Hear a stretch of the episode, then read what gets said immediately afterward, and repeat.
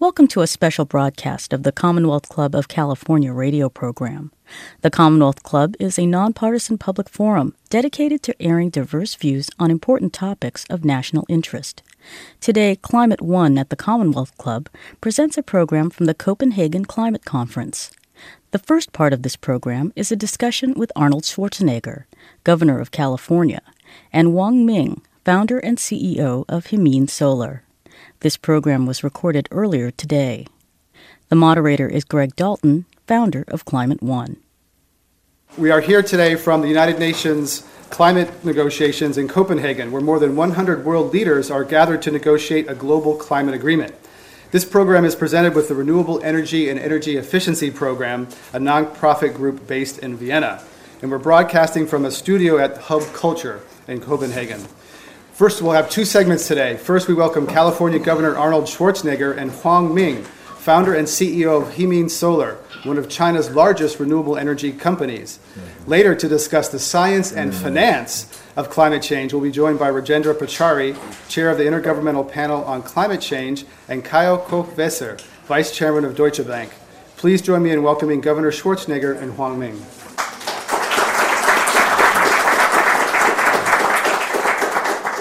Welcome to Climate One, Governor. Well, thank you. It's nice to talk to you again. Good to see you in Europe instead of California. That's right. Uh, well, I like it actually here because uh, I'm uh, here. I'm not the only one with an accent. That's good. Well, it's nice to be here. Um, you have an accent too. Yeah, Chinese accent. Yeah. Chinese He's pretending. Oh, I'm not. I have an accent. Here, here, I have an accent. You have an accent, exactly. California accent. Um, there's a lot of countries here in Copenhagen that have national policies uh, on energy and, and, climate. China certainly does. The UK has their low carbon transition plan. The United States does not really have a national energy and climate policy. President Obama comes here in two days with proposed cuts that are lower, uh, not as aggressive as scientists would like and other countries have proposed. Can the U.S. really be a leader here without a national policy and with such modest proposals that they're bringing? Well, first of all, I think that uh, it is embarrassing that the United States does not have a policy. And uh, I think it's also embarrassing that the United States not only has no policy, but that our policy fluctuates and changes all the time. I remember that during uh, the 70s, uh, we started going on the right track um, in the late 70s under President Carter, where they talked about renewable energy and solar and uh, geothermal and uh, um, all the different things, give tax incentives to get people in that direction. And uh, in the 80s, when the oil prices came down, all of a sudden that whole thing was thrown out and abandoned, and we had a different policy. So you can't do that. The Europeans were very smart that in the 70s they set themselves on a course for renewable energy and changing their policies and now this is why most of the European countries now have 20% of renewables and uh, having a lot of wind and solar and others at geothermal and so. So there's a lot of great things that have happened in the last 20 years in Europe, but not really in the United States. If you think about that, we have 2.8% of renewables in the United States. I mean, that is pitiful. And, um, you know, and we have an outdated grid system uh, that delivers uh, uh, you know power around the, from one state to the next and throughout the country. And of course, the Obama administration now wants to change all that.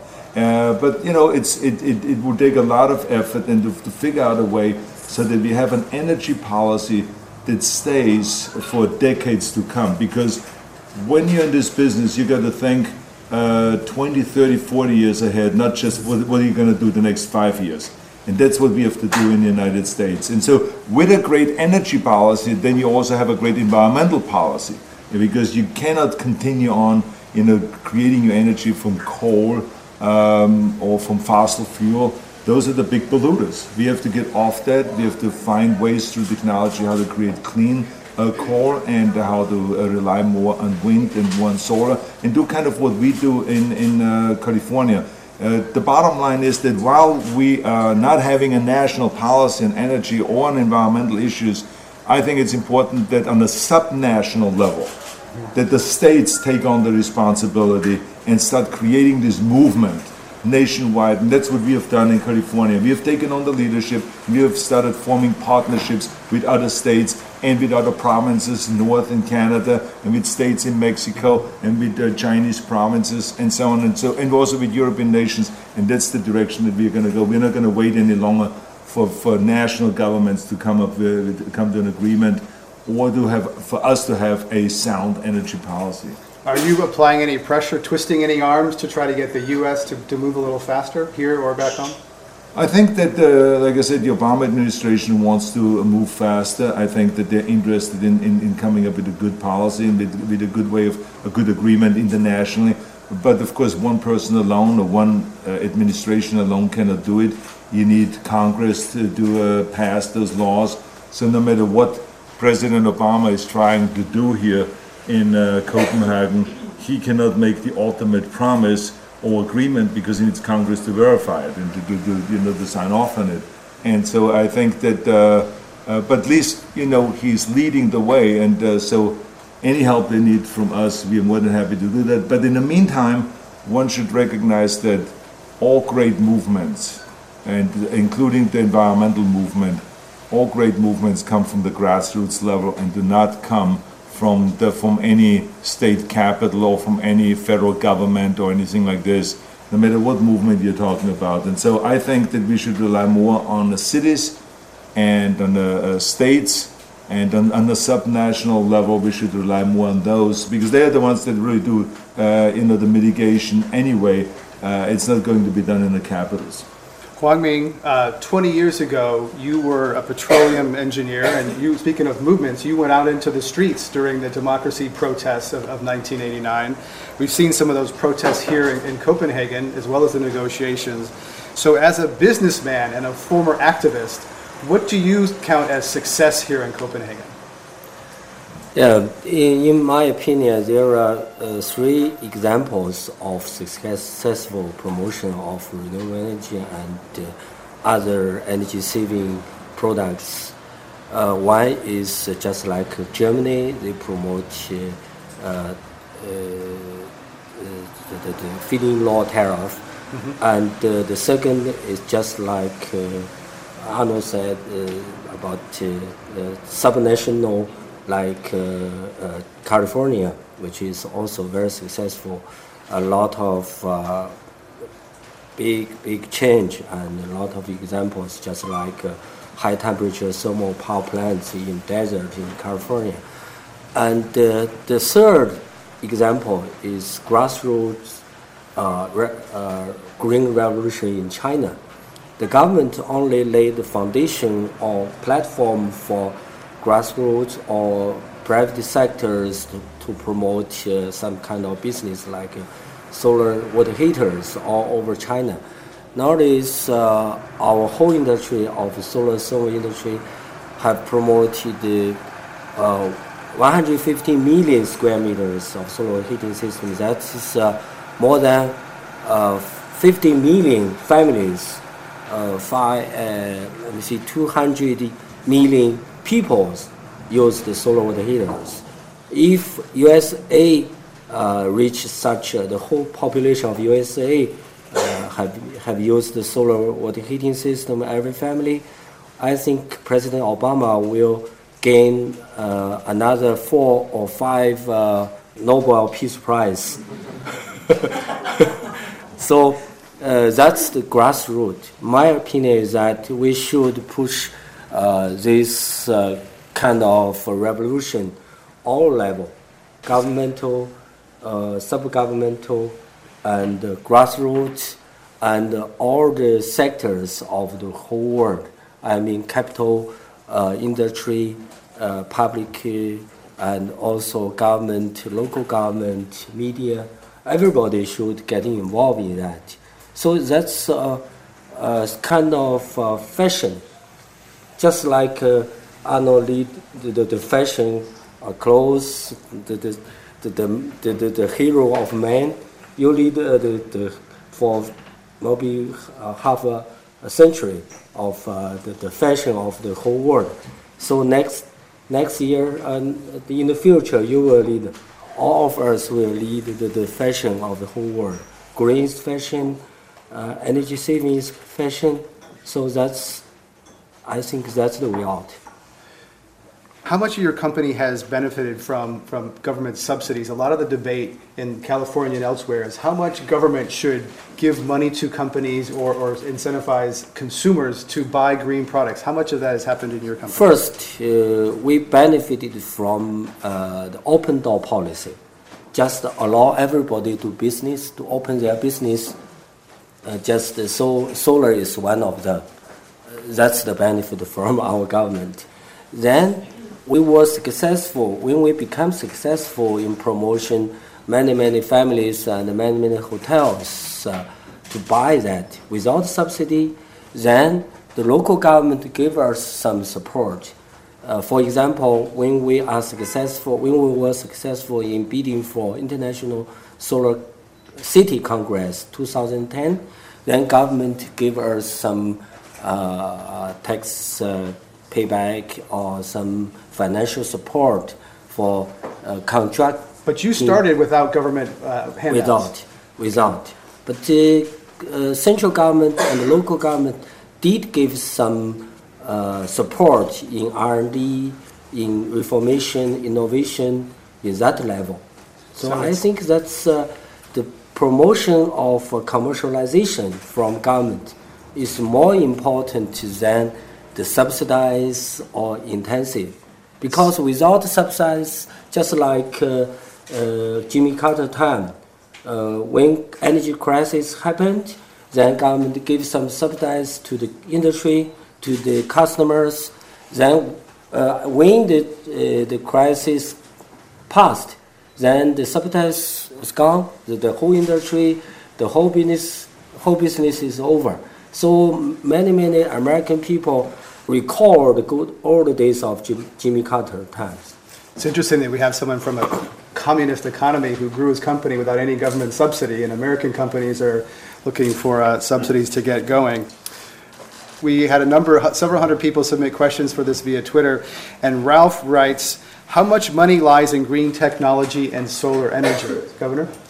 Well, we have seen um, that uh, when people have a fear that you have to choose between uh, the economy or uh, between the environment, uh, we have seen that you can't do both. You can uh, protect the economy and also protect the environment at the same time.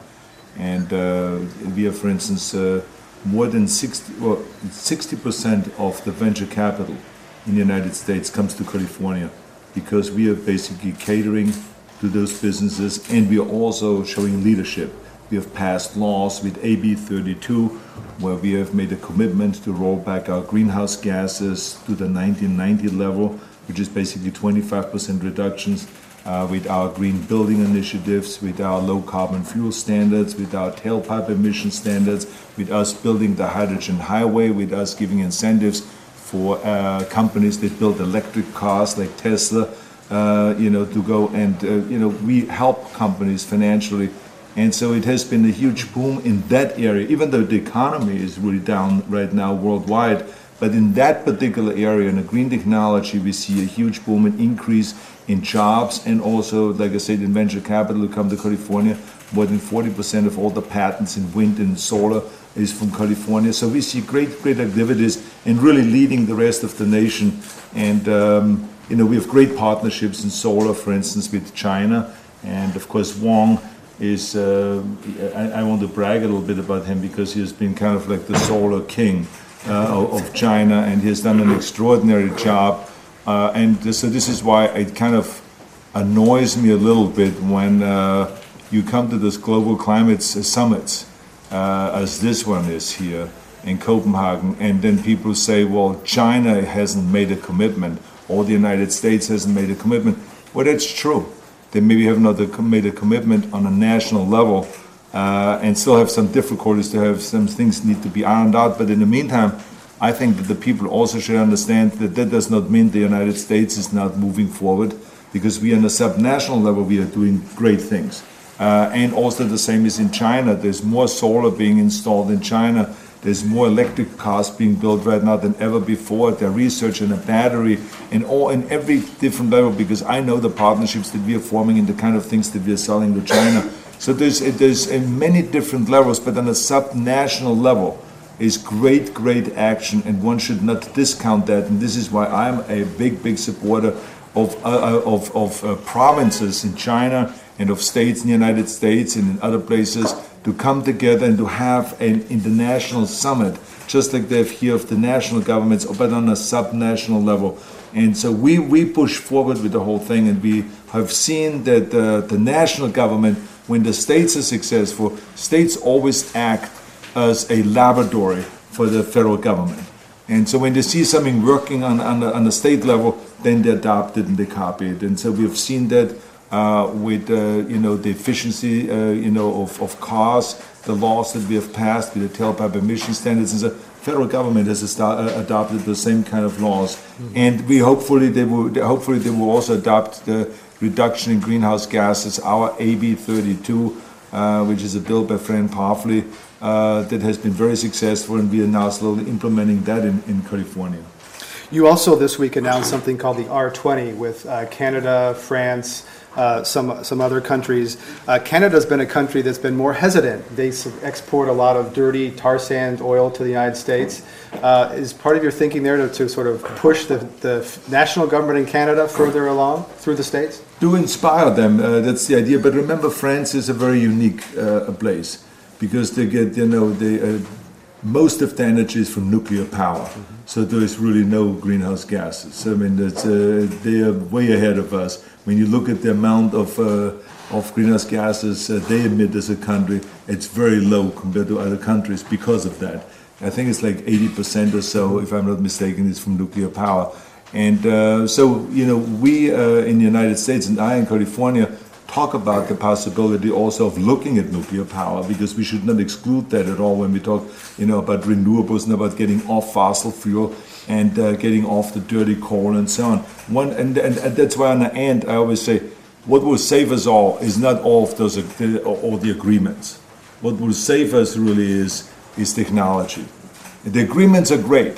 To make agreements on a national level uh, to make agreements on a subnational level and those but one should not forget about the scientists, one should not forget about the universities, the research that is done at that level to find technology. Because remember, there's no one in the world that wouldn't rather buy a truck that is electric or a truck that is hydrogen than to buy a fossil fuel or some kind of a gasoline truck. If the technology is available, and if the price can be competitive. Right now, we still have a problem, even though the technology is moving very quickly. Mm-hmm. But still, when you buy a hybrid car, it costs you $10,000 more. Mm-hmm. Still, when you buy an electric car, it costs you more. So, technology costs you something. As soon as we get into the situation as we were, as we have been in in the last 10 years with with uh, telephones, with cell phones, where all of a sudden the prices come down and where everyone buys in, the third world countries, people that have no money uh, having cell phones and iPhones and all of those things. That's where the action is, and that's I think what we are trying to get at is that it becomes so readily available that the prices come down of electric cars and hydrogen cars and hybrid cars and all those alternative fuel cars. Arnold Schwarzenegger is governor of California. We're at Climate One in Copenhagen, and our other guest is Huang Ming, CEO of Himin Solar. Uh, Mr. Huang, uh, you have a lot of 8,000 employees, I believe, a lot of engineers. Do you think that technology leadership is moving to China away from the United States? I think uh, in that case we need cooperation. We just uh, we have strong point at one side. You have strong point at one other side. So this cooperation is very necessary so I have two uh, proposal to Mr. Governor.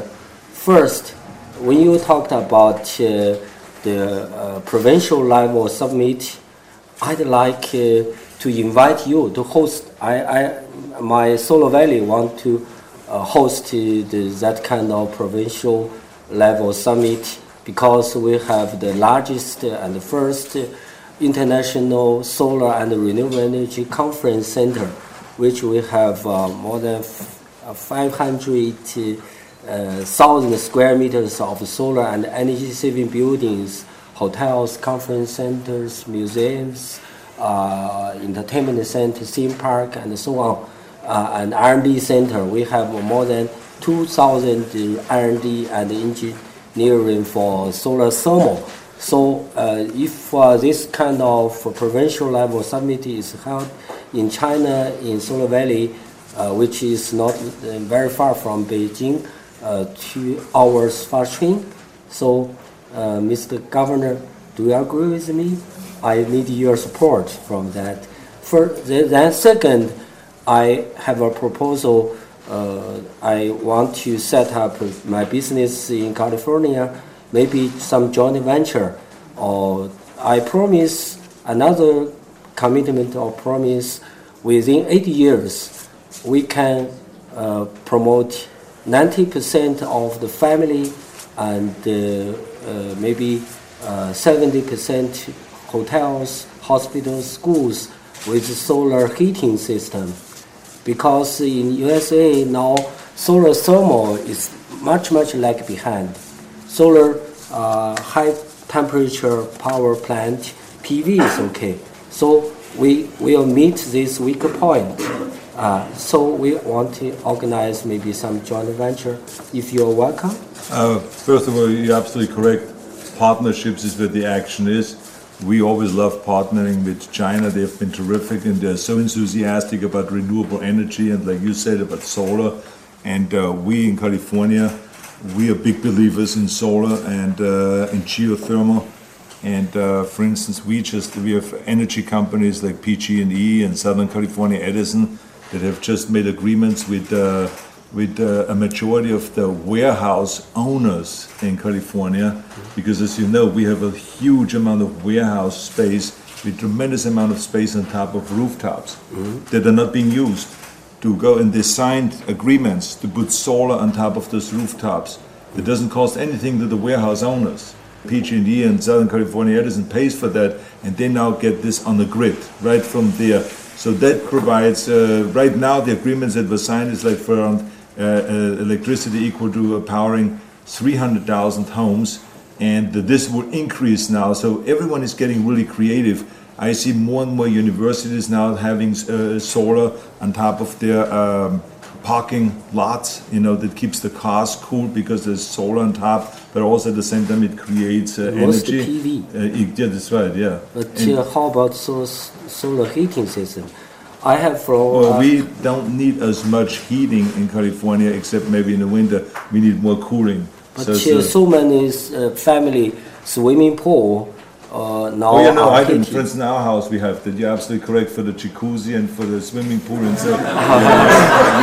we, we have a solar. You're absolutely right. Now we're we getting somewhere. we, we have a solar for that for the heating. You're absolutely correct. Wouldn't be a program about California. We didn't get hot tubs in there somehow. So, um, another Twitter question uh, from a person, uh, Adrian Moore on Twitter: Are hybrids a quick fix, which are cheap and easy, or would uh, hydrogen be a better way to propel automobiles in the future? Governor. Well, uh, I think that we should never pick winners. Um, I think that if it is uh, biofuel or if it is electric cars, or if it is hybrid cars, or if it is hydrogen cars. I think that the people eventually, according to how fast the technology develops and how efficient those cars are, they will pick the winner. And uh, we have seen now that people are very interested in electric cars, and that's why you see, you know, uh, Tesla, for instance, uh, being a, a, huge hit uh, out there, and other uh, car manufacturers. Uh, Fisker, for instance, has just now developed a car, extraordinary looking sports car, four door, uh, and they're building that, that, that car. They're going to build that car also in California. And there's also trucks being developed uh, and, and built, electric trucks that will haul uh, 60,000 pounds, for, especially for the ports. And because of the technology that has been developed in all those different areas, if it is uh, uh, if it is electric or if it is hybrid or hydrogen, we have seen a decrease uh, of uh, CO2 emissions in, uh, in the ports in Los Angeles alone by around 70 percent, Uh, because that has really created a big problem uh, for the last few decades. But now we are seeing a huge, a fast decrease in that, also again because of technology. But which one uh, will ultimately win? I don't think that we can say that yet, and I'm not about to push one versus another. But California has advocated hydrogen a little more aggressively. The U.S. kind of wanted to pull back on hydrogen. Chevron's pulled back on hydrogen, but California seemed to be a little more bullish on hydrogen than well, some other people. Steve Chu, our, our Secretary of Energy, He's a very smart fellow and he's a great, great leader, but he happens not to believe in hydrogen. And that's the reason why. And I always have this argument with him because he's, by, by not supporting hydrogen, he's starting to pick winners. And I think that government should never do that. And um, I think that hydrogen is a great, great future. Uh, we have uh, been uh, kind of ahead of everyone else because we were the first state to build hydrogen fueling stations. Because too many, for too long, uh, manufacturers, car manufacturers, have been talking about why would we build a hydrogen fueled car or powered car when there are no hydrogen fueling stations? So they always, uh, you Chicken know, it was always egg, yeah. And so when I came into office, I said, okay, then let's go and work together with uh, some of the oil companies and help the, have them help us build hydrogen fueling stations. And we as a state also put money in every year. And we now have uh, hydrogen fueling stations all over the state of California. That if you have a map and you know where the fueling stations are, you will never run out of, uh, uh, of out of fuel. Uh, if, if, if you, it, it, we still need least double the amount that what we have Right, now. right. So we're not there yet. But the bottom line is that you can now have hydrogen cars, and we have a lot of hydrogen cars in California because of that. So there is a huge explosion in a, in a hydrogen car area because we have the fueling stations, and we are very aggressively this next year continue building hydrogen fueling stations. Arnold Schwarzenegger is governor of California. We're at Climate One in Copenhagen. I'm Greg Dalton, and we also have Huang Ming with us from Himin Solar. We have about two minutes left, and we have a question from the audience about the negotiations here have been very rough, very difficult. It's not clear how they will turn out, but what did you hope about a positive outcome here in Copenhagen? Huang? I think the biggest uh, outcome is the impact to the whole world, psychologically, fashionable, uh, and also the air, the culture. So that's very important. Everybody uh, pay attention to that. So everybody knows it's the future. So everybody want to involve that. Not only these green people, but also the other, uh, the public, the, all of the countries. That's laid the foundation of the commercialization uh, of the subnational level uh, booming of the uh, industry, of uh, the, the, the, the, the reformation, everything. That's very important. Uh, whether or not the, re- the result will come is not important, so important. So it's about culture and psychology as much as the policies that might come out of this, Governor? I think that uh, one should never discount the, the kind of great work that's going on internationally. Every country has some great, great leaders there that are doing extraordinary work. For instance, Wang in China or Dr. Pachauri, who is going to be your next uh, guest here, who has uh, been talking about you know replacing kerosene lamps and paraffin la- lanterns uh, to replace them with solar, for instance, for hundreds of millions of people. I mean, this is just spectacular kind of work uh, that uh, you know one should acknowledge. So even though maybe India has not yet signed on to an international agreement, but there's great work already going on within India, and the same is in China. And the same. So the point I'm making is is that the more often we get together on those kind of international meetings, the better it is. Because the more we learn, every single time I go to one of those meetings, I learn from different countries of what they do, uh, new ideas they have. You uh, sit there with the Brazilians and you talk about the rainforest and the complications and how to get rid of the problem of the deforestation, what kind of incentives they need, how do we help them, and how do we partner. You learn from those things. So I think that those kind of gatherings are very important, even though maybe they don't end up always with the exact success that one set out to, to, to, to accomplish. Um, I think the key thing is, is not only to rely on national governments, but also on subnational governments. And like I said, on the scientists, on the, on the university community, on the private sector, and, uh, and not to make it a political issue. Because to me, it makes no difference. I don't know what his political uh, uh, you know, uh, philosophies. I don't know what Pachauri's political philosophy is, but we all work together. We all have the same interest. We all want to march in the same direction, which is to get rid of the problem of global warming and come up with ways to, to, to fight that and overcome that and make this kind of be our big challenge for the future. All right, we have to wrap it up there. Thank you for coming to Climate One in Copenhagen. You are listening to a special broadcast of Climate One at the Commonwealth Club from the Climate Change Conference in Copenhagen, Denmark. We've just heard from California Governor Arnold Schwarzenegger and Himin Solar founder and CEO Huang Ming. We'll now hear from Rajendra Pachauri, chair of the Intergovernmental Panel on Climate Change, and Caio Koch-Weser, vice chair of Deutsche Bank. They are talking with Climate One founder Greg Dalton. A lot of numbers out there floating around, different uh, percentage cuts in carbon, different targets. Uh, what do you think is the actual goal that we ought to be going toward, either in parts per million or percentages? What's, what's the target scientifically? You know, the target has to be set by value judgments. We provide the underlying science. It is for the world to decide whether they want the Maldives Islands or parts of Bangladesh to be submerged by sea level rise, or they feel that as long as those places go doesn't matter. As long as we are safe, it's all right. By we, I mean countries that are essentially powerful and determined decisions at the international level. I think that's a value judgment. Now, I want to emphasize that even with the two degree increase in temperature, the impacts are certainly not going to be easy to handle. Just to give you one single number, with a two degree increase in temperature, sea level rise on account of thermal expansion alone will be between 0.4 to 1.4 meters. Now, add to that the melting of the ice bodies across the globe. You might end up with sea level rise of one meter. Now, does the world want that? Does the world accept it? That's not something which science will tell you. That's something which ethics, uh, our concern for future generations, and the fact that we have a responsibility on our shoulders should decide. Science can only assist you in giving you assessments of what would happen with different temperature increases and what kinds of impacts we're likely to face. Uh, NASA's James Hansen is out there with others saying 350 parts per million. Do you support 350? Well, I had to make a statement which I think has been repeated in several places. I said that as chairman of the IPCC, I cannot say it should be 350 or 450, but as a human being, I certainly support 350. And I want to draw the distinction. Dr. Rajendra Pachauri is chairman of the Intergovernmental Panel on Climate Change. Um, Mr. Koch-Weser, 350 deep cuts, how are we going to pay for it?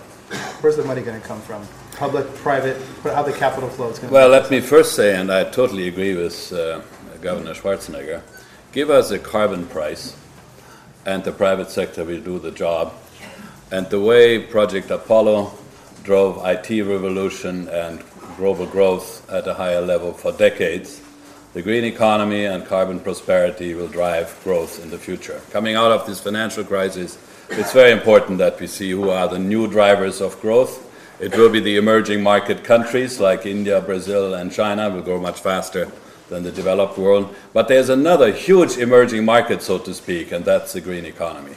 Now, these incentive systems, these taxes, the combination of cap and trade and taxes, have to be transparent, they have to be long term, and they have to be reliable. They have to give you certainty. We, as major carbon traders at Deutsche Bank, are already hampered by the fact that we don't know what the system will be after 2012. These are policy driven markets. Get the policies right, have on declining scale things like feed in tariffs, declining scale, rational, not waste money. The private sector will do the job. The second point is, of course, what we do with the developing countries. When you look at the negotiations this week, they are not going far enough towards what I would subscribe to the 350 to 450 ppm. So you need a mechanism to get back to the table and scale up the ambition in a review that happens earlier than anticipated. I think that's realistic for this week.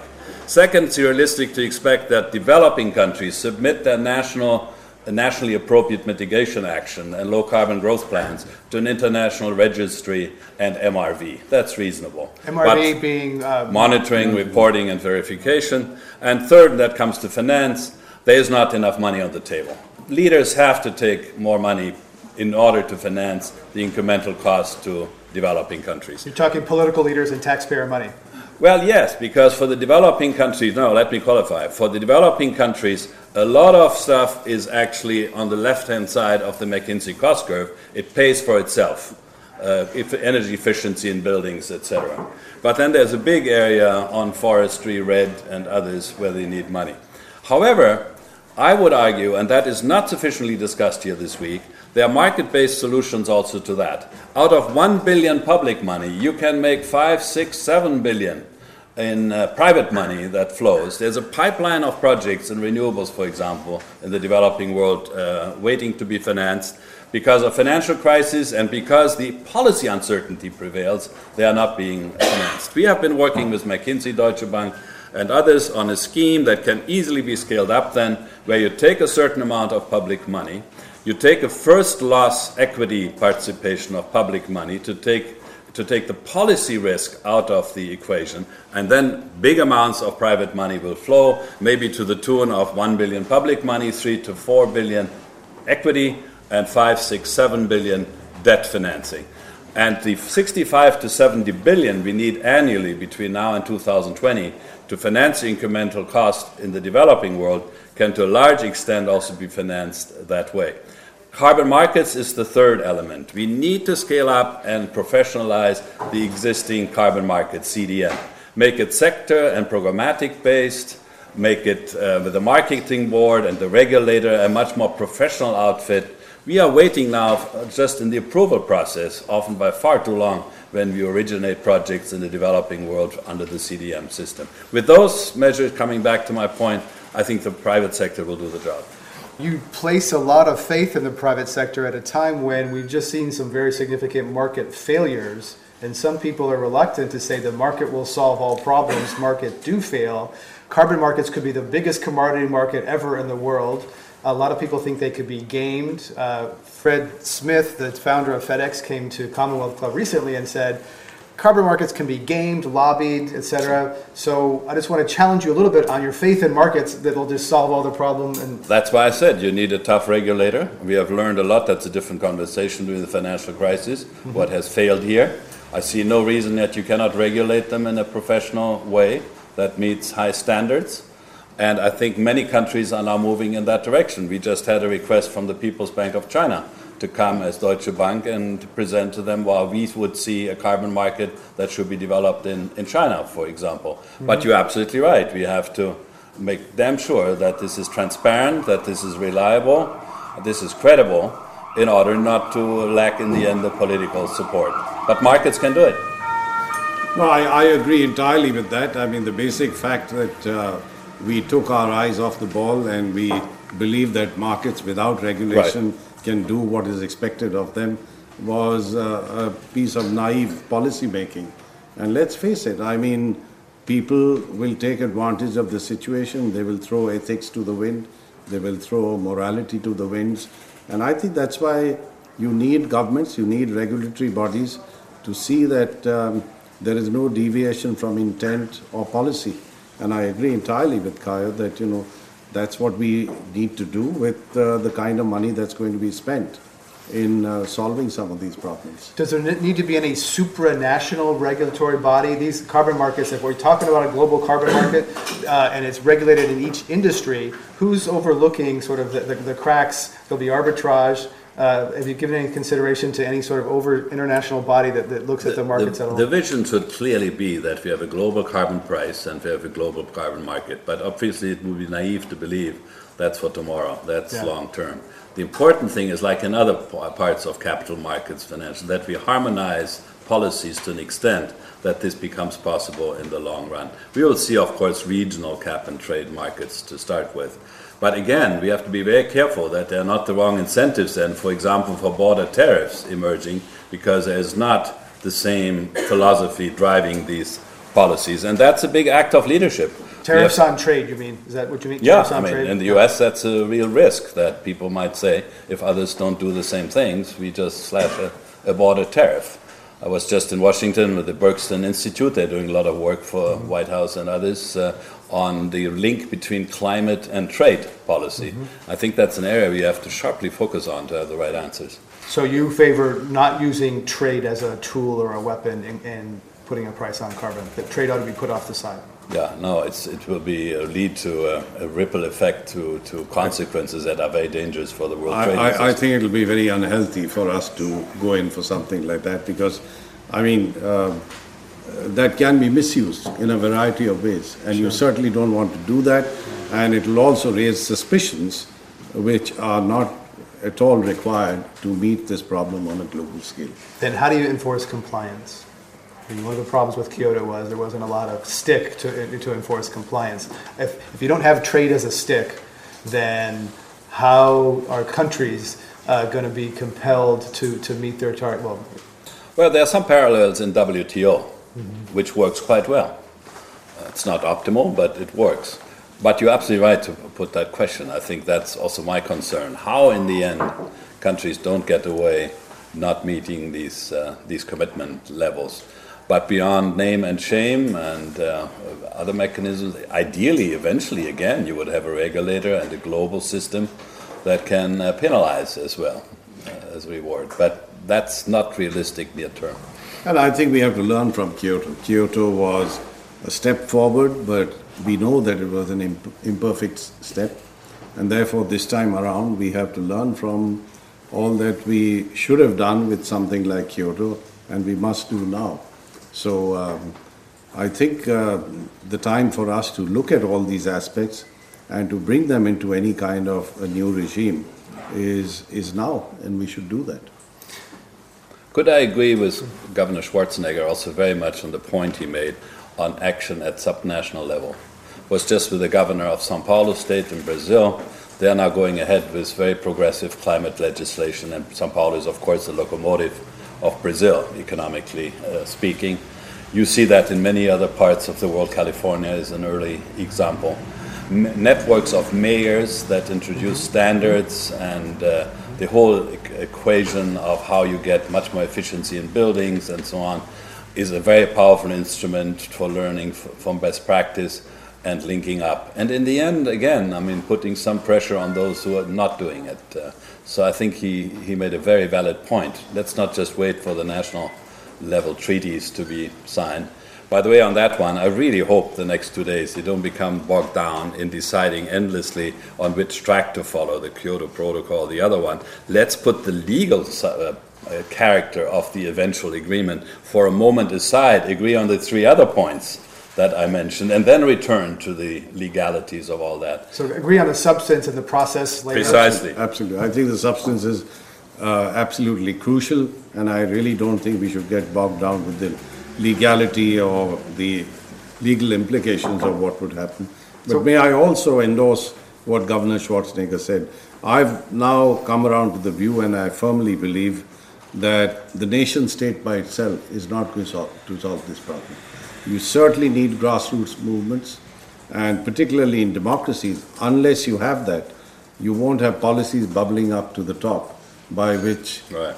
governments or leaders will look beyond the next election. I think they must realize that all this is critical for them to win the next election. That, you know, the voters are going to demand this, that local government is going to demand this, state leadership is going to demand this, and therefore I think we really need to emphasize on the bottom of the pyramid and start building activities that essentially don't wait for leadership from the top, but that leadership from the top will follow from what happens at the grassroots level. Rajendra Pachauri is chairman of the Intergovernmental Panel on Climate Change. We're at Climate One in Copenhagen. I'm Greg Dalton. Uh, Mr. Koch-Weser, vice chairman of Deutsche Bank, uh, do you agree with that bottom up idea that we ought yes, to have sort of rather than top down? Absolutely, it's not either or, but uh, obviously bottom up will be very powerful and is very much in line with the philosophy of the private sector, obviously, to work uh, to work bottom up. Let's start also private sector project without waiting for government. Deutsche Bank recently, together with Siemens, very large utilities in Germany, the solar producers, started a truly transformational project, long term, which is to bring a large part of electricity needs of Europe from the Sahara through concentrating solar power. A purely private sector initiative. Obviously, we'll have to look at the regulatory environment, cross border feed in tariffs, and all the rest. But by 2050, we want, want to be in a situation where private sector finance basically we bring much of Europe's power needs uh, from the Sahara. The, te- the, technology exists in California, Kramers Junction, since the 80s. Unfortunately, later driven out by cheap Alaskan oil, which was absurd what happened there. Secondly, the finance will be a huge challenge. We are talking potentially 100 gigawatts, uh, 400 billion euros. Uh, but that's doable in the end. We are talking next 40 years. But the geopolitics will be interesting because you need, of course, for these North African countries to consider this a development proposition where they meet their own energy needs, where they export energy, and if it's such a development and climate proposition, it can be done. But again, my point is it started by the private sector. So, this bottom up approach, both by subnational entities of governance as well as by the private sector, is absolutely essential. Let's not wait. Uh, and let's talk. You mentioned geopolitics. Let's talk about China. We haven't really talked. We talked about Europe and Africa here. You spent a lot of time in China for the World Bank. How do they come into this, and what's what do you think that China needs to do? To Most really fundamentally, China has understood, and then they are very able to deliver that the climate issue is not only obviously a threat to the to the country, and you only have to look at air pollution, the rest you know that, but more equally importantly it is an enormous opportunity to, to leapfrog technology and to be a leader in technology and markets in the future. Electric cars, I believe, 20 years from now will probably come more from Shanghai than Stuttgart or Detroit. Uh, by leapfrogging and investing in these technologies, they can do it.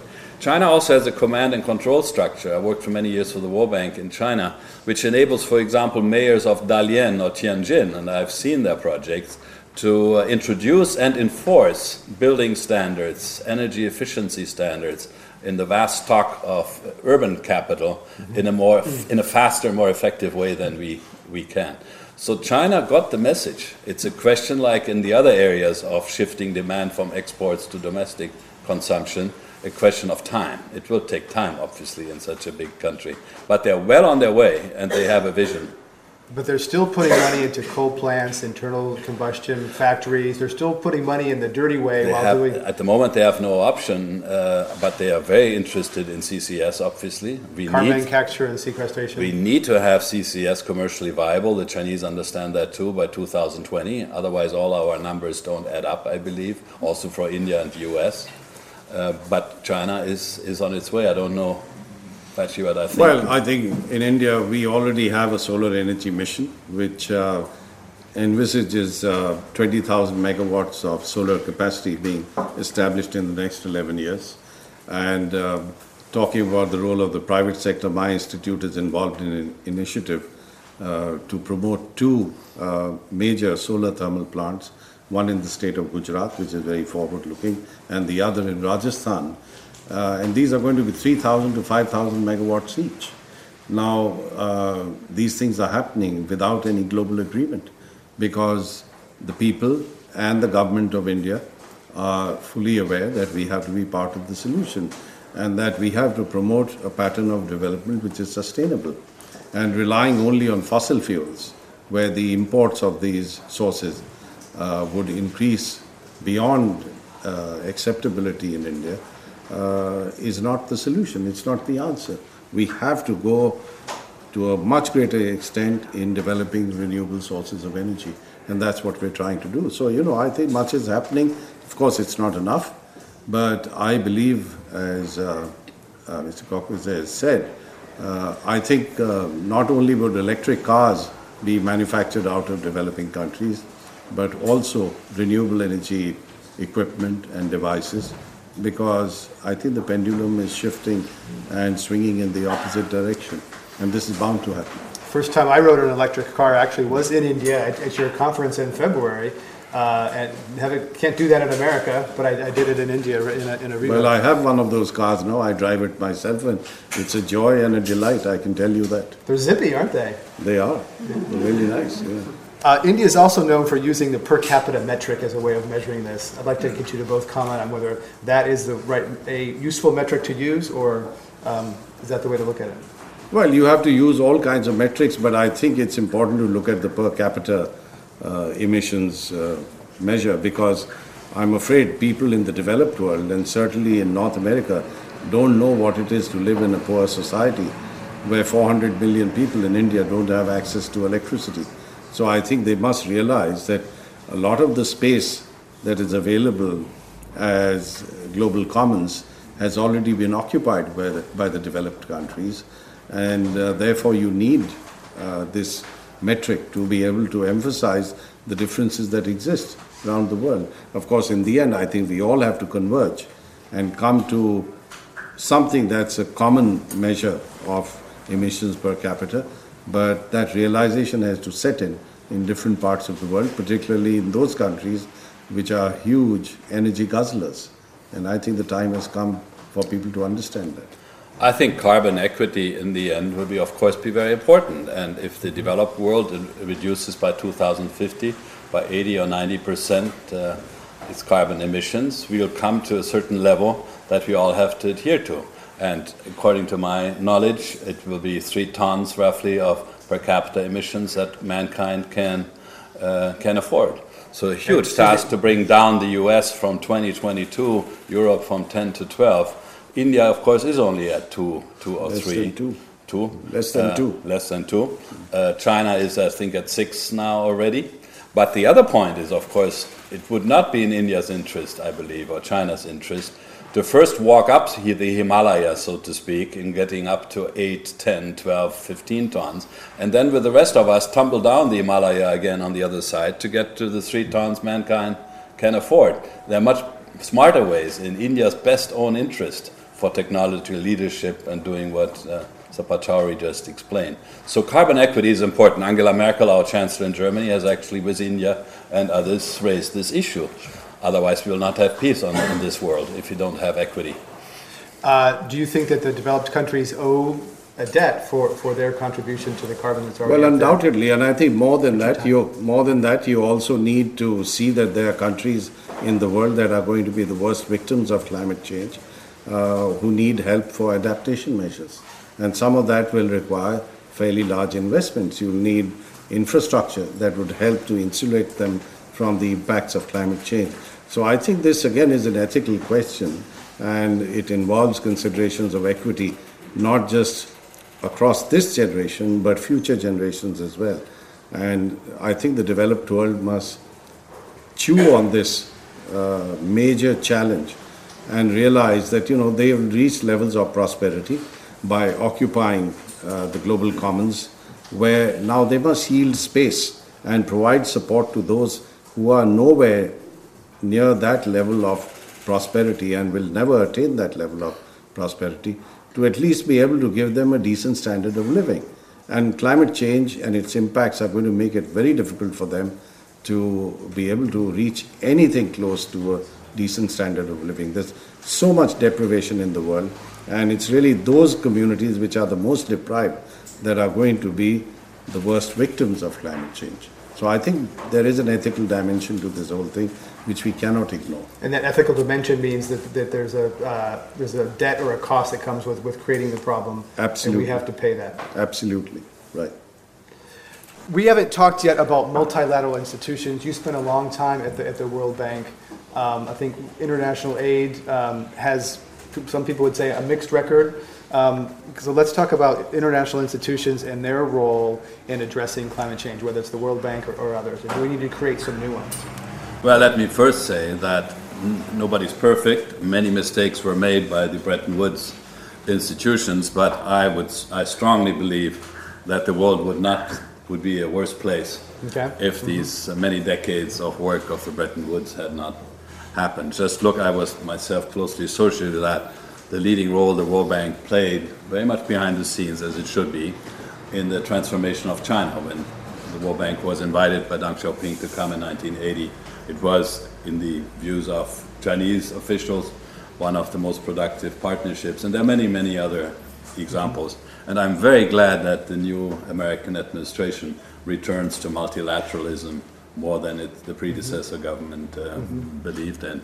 Uh, I say that because it has implications also for the climate space. I think we will need an institution or an institutional setup that strikes the right balance between what I call legitimacy and efficiency. And what I mean by that is let's be frank, I'm not in the private sector. If I was, when I was in government, I was more circumspect in expressing that.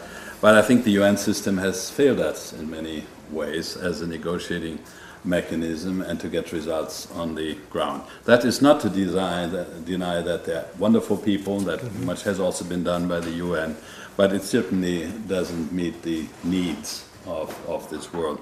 And of course, not the UN proper just has to be blamed for it, but the international community and what it gave the UN by way of competence and, and powers. So that's the legitimacy side if you want to have every country, one country, one voice. I believe what we created, and I was somewhat involved when I was Deputy Finance Minister in the creation of the G20. I think the G20 succeeding the G7 or G8 is about the right compromise between legitimacy and efficiency. Because obviously, with 20 finance ministers or heads of state now in the room, you can get more results and you can be more effective than if you have 190 or 192. And what does that mean for the climate uh, debate? I really hope that we don't make the mistake that we leave it all to very cumbersome UN type international procedures. Obviously, you need COP, you need what we have. But let's be creative below that level. And let me mention one example, coming back to how you uh, uh, ratchet up, how you mm-hmm. leverage up public money six, seven times private money. If you now put this in the UN framework and create the institutions, the legalities around that, we will probably spend two or three years doing nothing else but uh, setting the framework. I think we should start now. I mean, this should be up and running in six months to take a few billion, for example, of this fast start money and uh, for projects that are waiting out there. I mm-hmm. explained that and could be done. So, how you do it then? I mean, one extreme would be to say, let's take just a few like minded governments. Let's say, say the UK, Germany, I mean, mentioned that by, for illustration, Singapore, Mexico, mm-hmm. who would sponsor it politically. Those countries, perhaps a few others, come up with the three billion or whatever to have a first big demonstration project or fund or fund of funds for that purpose, have a decision making process as a result that does not have to involve the whole boards of multilateral institutions, and then bring investors around the table. Pension funds, ATP here in Denmark has already put one billion on the table.